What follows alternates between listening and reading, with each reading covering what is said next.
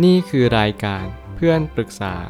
เป็นรายการที่จะนำประสบการณ์ต่างๆ มาเล่าเรื่องร้อยเรียงเรื่องราว ให้เกิดประโยชน์แก่ผู้ฟังครับ สวัสดีครับผมแอดมินเพจเพื่อนปรึกษาครับ วันนี้ผมอยากจะมาชวนคุยเรื่อง เจอปัญหาในโรงเรียนเพื่อนก็ไม่คบ และครูก็เมินทำยังไงดี มีคนปรึกษาว่า สวัสดีค่ะ ก็คือหนูไม่ถูกกับเพื่อนตั้งแต่ม .4 แต่พออยู่ๆไปเพื่อนก็เหมือนทำท่าจะคบกับเรา แต่เปล่าเลย เขาหลอกใช้เราทำการบ้านมากกว่า แล้วคอยแขวะเรื่อยๆ เวลาเราพูดอะไรที่เกินหน้าเกินตาสุดท้ายหนูก็แยกออกมา แล้วพอหนูแยกออกมาอยู่คนเดียว ทุกคนในห้องก็ไม่อยากคุยกับหนู ครูทุกคนก็เปลี่ยนไปหนูก็อยากย้ายห้องนะ แต่ห้องนั้นเป็นวิชาที่หนูชอบเรียน แล้วพอมาถึงม .5 ปีนี้มันรุนแรงกว่าเดิมมากคือ ครูไม่สอนเคมีหนู หนูถามแนวข้อสอบเขาเขาก็เมินๆหนูก็เลยต้องเดินไปถามเพื่อนอีกคนหนึ่ง แล้วหนูโมโหมากเขาทั้งไม่สอนไม่บอกแนวข้อสอบเลย หนูก็เลยไปประท้วง แล้วทีนี้เพื่อนก็เอาไปฟ้องครูแล้วเขาก็มาด่าหนูแบบลอยๆที่อาคารทั้งๆที่มีเด็กกำลังอ่านหนังสืออยู่ มีแค่หนูเท่านั้นที่ต้องการเรียน ส่วนมากเพื่อนเล่นโทรศัพท์และก็เล่นเกมกัน เรื่องนี้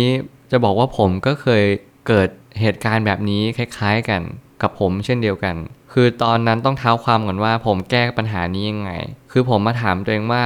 เฮ้ยตัวเราเองมีปัญหาอะไรหรือเปล่า คือบางครั้งอะเราอาจจะมีปัญหากับคุณครูเพื่อนโดยที่เราไม่รู้ตัว แล้วบางครั้งเราอาจจะเป็นแบบนั้นของเรานั่นแหละ แต่พอดีมันก็จะมีเหตุการณ์หนึ่งที่ทำให้ทุกคนรู้สึกว่า เออหมั่นไส้แม่งว่ะ ไม่ชอบไม่ชอบหน้ามันว่ะ อะไรประมาณนี้ การที่ทุกคนรู้สึกแบบนี้กับเราเท้าเป็นเรื่องปกติไหมปกติมากๆ ต้องย้ำว่ามาก ๆ แปลว่ามันเป็นปกติที่ทุกคนต้องเจอ ทุกคนต้องเจออาจจะเจอน้อยเจอมาก อันนี้ก็ลดหลั่นกันไป มันไม่สามารถที่จะไปนั่งระบุได้ว่าคนนี้ต้องเจอเท่าเรา คนนี้ต้องเจอน้อยกว่าเรา หรือคนนี้ต้องเจอมากกว่าเรา ตรงนี้ไม่สามารถกะเกณฑ์ได้ แต่ทุกคนก็ต้องมีโอกาสที่เพื่อนอาจจะถอยหนีไป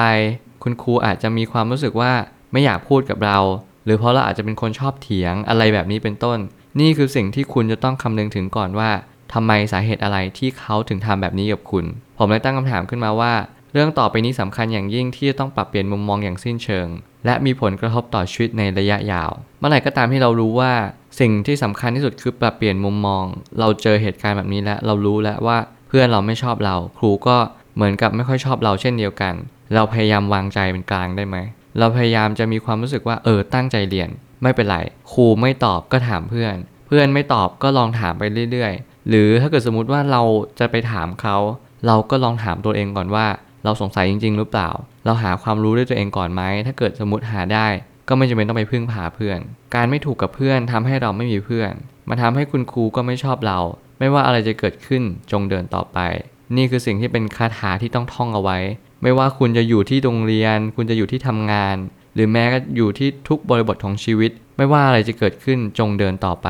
หนทางมันยังอีกยาวไกลมากในชีวิต นี่คือเพียงแค่เริ่มต้นเท่านั้น คุณไม่จำเป็นต้องไปติดกับดักความล้มเหลว หรือว่าติดกับดักความท้อแท้สิ้นหวัง เพราะนี่มันเป็นแค่เริ่มต้น ผมเคยเป็นคนที่ท้อแท้ง่ายมากๆ จนถึงกระทั่งที่แค่มีปัญหากับเพื่อนกับคุณครู ก็เริ่มรู้สึกว่าเออเฮ้ยเราแย่มากๆแล้วแต่ทุกครั้งที่ผมผ่านมาได้ สิ่งเดียวที่จะผ่านมาได้คืออดทน เราต้องอดทนในทุกสถานการณ์ว่า เออ ไม่เป็นไร เราต้องเรียนให้จบ แล้วมันก็ผ่านมาแล้ว นี่มันล่วงเลยมานานหลายปีมาก ที่ผมกลับมองย้อนไปว่า วันนั้นเนี่ยเป็นวันที่เลวร้ายมากเลยนะ แล้วมันก็มีความสุขนั่นแหละ แต่ปรากฏว่าวันนี้กับมองย้อนไปมันมีแต่ความสุขอย่างเดียวเลย ถึงแม้มันก็จะมีความรู้สึกว่า เออ ไม่อยากให้มันเกิดขึ้น แต่มันก็ดีที่สุดแล้ว เราบอกกับตัวเองว่ามันดีที่สุดแล้วจริง ๆ ในเหตุการณ์นั้นที่มันผ่านมา เพราะว่าเราทำเต็มที่แล้วในวัยวัยนั้น ในตอนตอนนั้น ถ้าเราคิดว่ามาโรงเรียนเพื่อมาเรียน เราจะมีกำลังใจในการเรียนมากขึ้น ถึงครูไม่สอนก็ไม่เป็นไรสักพักเขาก็สอนเอง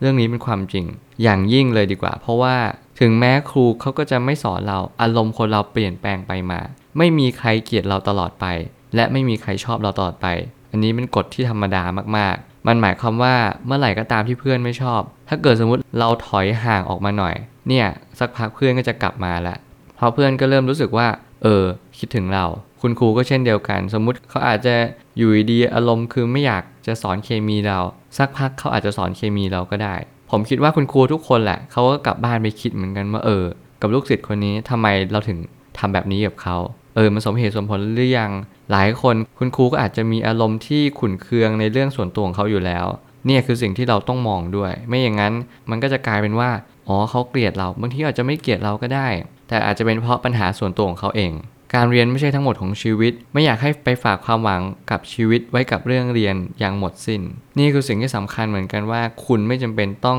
คิดว่าเรื่องเรียนเนี่ยเป็นสำคัญที่สุดในโลก มันไม่ได้เป็นสิ่งที่สำคัญที่สุดในโลก มันเป็นสิ่งที่สำคัญที่สุดในระบบสังคม ในระบบทุนนิยม เพราะว่าคุณต้องเรียนจบเพื่อจะไปเป็นลูกจ้าง จากนายจ้าง จะบอกได้เลยว่ายุค 2020 เนี่ยเป็นยุคที่จะเข้าสู่ดิจิตอลเอจอย่างแท้จริง วุฒิการศึกษาไม่จำเป็นอย่างนั้นแล้ว สมัยก่อนวุฒิการศึกษาเป็นสิ่งที่จำเป็นอย่างยิ่ง แต่ตอนนี้ไม่ได้สำคัญขนาดนั้น คุณไม่จำเป็นต้อง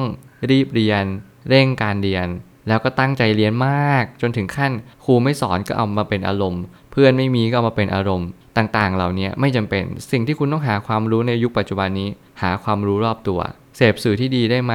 ฟังพอดแคสต์ก็ยังดีอย่างน้อยๆ ฟังธรรมะก็ยังเป็นสื่อที่ดีเหมือนกัน และธรรมะใช้ได้ตลอดการ ถึงแม้จะเปลี่ยนเป็นยุคสมัยใดก็ตาม ธรรมะก็ยังมีประโยชน์ สิ่งนี้สำคัญมาก และเราจะได้ใช้มันอย่างแน่นอนในชีวิตและในที่ทำงาน คุณจะเป็นอย่างยิ่งที่คุณจะต้องเรียนรู้ว่าชีวิตไม่ใช่มีแค่เรื่องเรียน เราเอาเรื่องเรียนออกจากสมองบ้าง เติมเรื่องอื่นเข้าไปบ้าง เพื่อเราจะเรียนรู้ว่าอ๋อชีวิตมันไม่ได้มีแค่ตรงนี้นะมันมีอะไรที่กว้างมากจริง ๆ สุดท้ายนี้สิ่งที่เจอมานั้นไม่ใช่เรื่องง่าย แต่แน่นอนความยากก็จะทำให้เรายิ่งแข็งแกร่ง ถ้าเราสามารถผ่านไปได้จริง ๆ คุณจะเรียนรู้ชีวิต ก็ต่อเมื่อคุณได้ผ่านตรงจุดนี้ไปแล้วเท่านั้น ความจริงของชีวิตอย่างหนึ่งก็คือ คุณไม่สามารถกะเกณฑ์อะไรได้เลย คุณเพียงแค่รู้ว่าเราทำดีที่สุดแล้วในวันนี้ สู้ต่อไปทาเคชิ ผมเชื่อว่าทุกปัญหาย่อมมีทางออกเสมอ ขอบคุณครับ